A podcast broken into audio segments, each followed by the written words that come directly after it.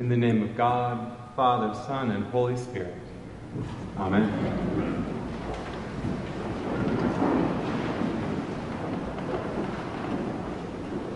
This story is the reason I follow Jesus. Mindful of how radical it sounds, for me, this is the story that makes me say, Jesus, you are my Lord and my God, my Savior, and I will follow you to the ends of the earth. The man was on death row. This was his last meal. I wonder if he labored over his final words to his friends. I wonder if he was in the Garden of Gethsemane the nights and weeks before praying about what he would say at table with his friends. Each farewell pregnant with consolation, significance, kindness. I wonder how this meal tasted of freedom. I can almost smell the bread and taste the bitter herbs and hold the earthen plates in time worn hands. And I can see all 13 of us gathered at the dimly lit table in the upper room, including Judas. I can feel our feet tired and dusty and cracked and bleeding. Our feet are weary from three years of traveling behind this man, walking, following him. And we notice deep in our bellies our own fear And of course, the whole scene is bizarre, it, it, defies cognition. We are frightened by the mob mentality, by the murderous mob we know is coming, and rightly so. Remember, 120 hours ago, this man rode in on a donkey's colt to shouts of loud hosanna. Caesar, Pilate, they would have ridden in on a warrior stallion, huge, strong with a battalion behind them. But not Jesus. He rides in on the colt, on the foal of a donkey. Palm branches were waving. We were there. And cloaks were covering the streets to keep our feet clean. For a Messiah in King David's lineage, the crowd expected the stallions of Caesar and Pilate, swords, an army, and a military parade. But God's holy fool here jousts our expectations with humility. And last Sunday, Christ rode not to the Colosseum with the rally for a rally with his base, but to the temple. And then to Bethany, that house of sorrow. And so tonight, we meet Jesus at supper waiting for him to make sense of all that has been and all that is about to be. And I wonder if, the, if we are hanging on his every word the way we would if we knew this were our last supper with a friend about to die. Maybe he'll take a victory lap or put on fancy robes or wear a crown of gold Maybe he'll pierce Pilate with revolutionary tales or, or perhaps become the warrior king so many expected. But no. He could have worn a crown, he could have carried a sword, but at supper with his friends, he took a towel. He removed his outer garments and wrapped the towel around himself. And he knelt before his friends in this incredible act of humility. And he held their tired, dusty, cracked, following feet. And he washed them between the toes. And he dried them on the ankles.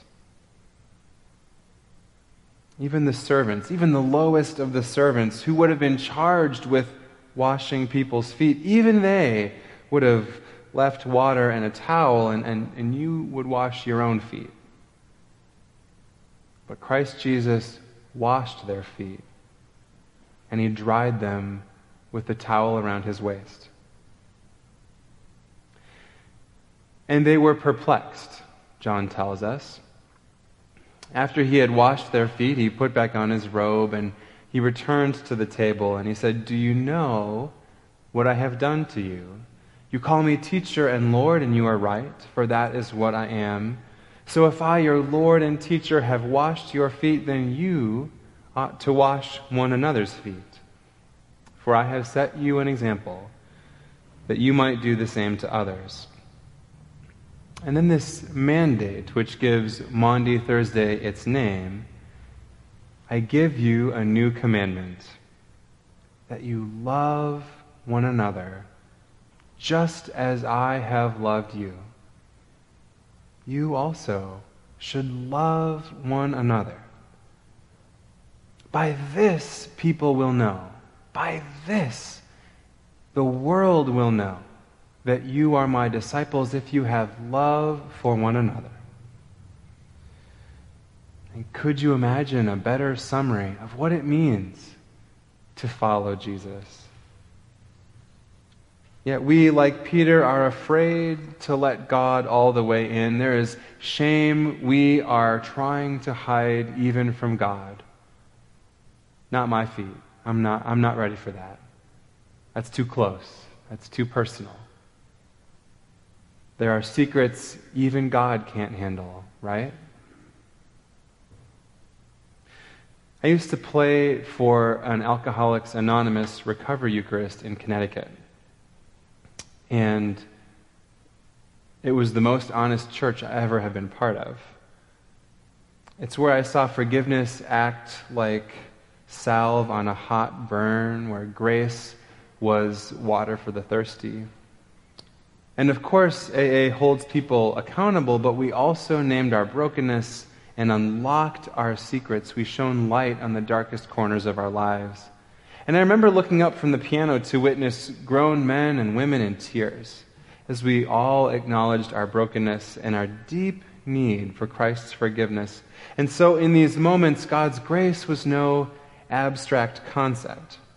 It was rather as real as bread on the tongue, sweaty palms held in prayer, the rough wood of the cross which people touched as they walked by, gritty piano keys under the fingers, and I remember distinctly a husband and wife who walked to the communion rail together.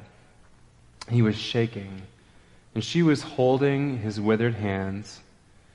Together, those hands had held so many handles of whiskey. They had seen the dark night of addiction.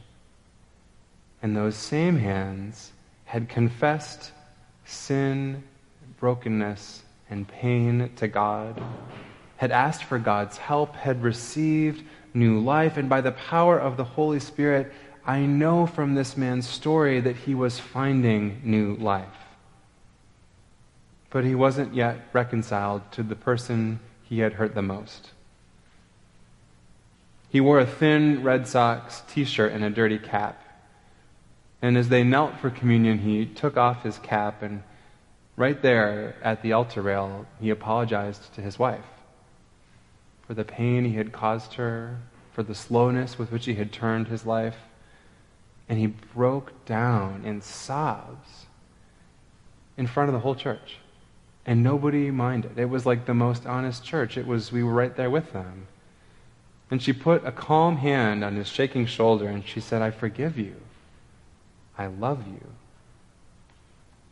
And together they had communion, the body of our Lord Jesus Christ, which was given for thee. Preserve thy body and thy soul into everlasting life. Take and eat this in remembrance that Christ died for thee, and feed on him in thy heart by faith with thanksgiving. The blood of our Lord Jesus Christ, which was shed for thee, preserve thy body and soul into everlasting life. Drink this in remembrance that Christ's blood was shed for thee and be thankful. And so tonight, this night, having washed each other as Jesus did, I have something to say to you. God loves you. God loves you. God loves you so much that God sent Jesus. And this grace is for you. And it's for me too. Every single one of us, ourselves, our souls, and our bodies, there is nothing we cannot bring to God. There are no secrets God cannot handle. There are no parts of ourselves that we cannot bring. This grace is for you. This table is for you. So come. Grace will meet us here, and grace will lead us home. Amazing grace, how sweet the sound that saved a wretch like me.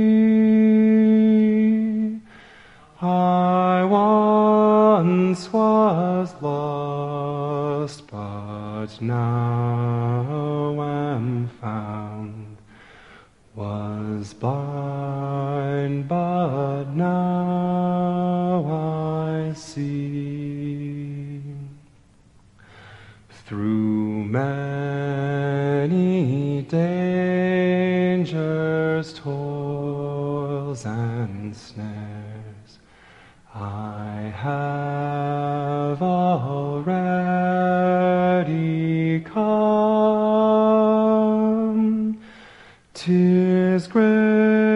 grace hath brought me safe thus far, and grace will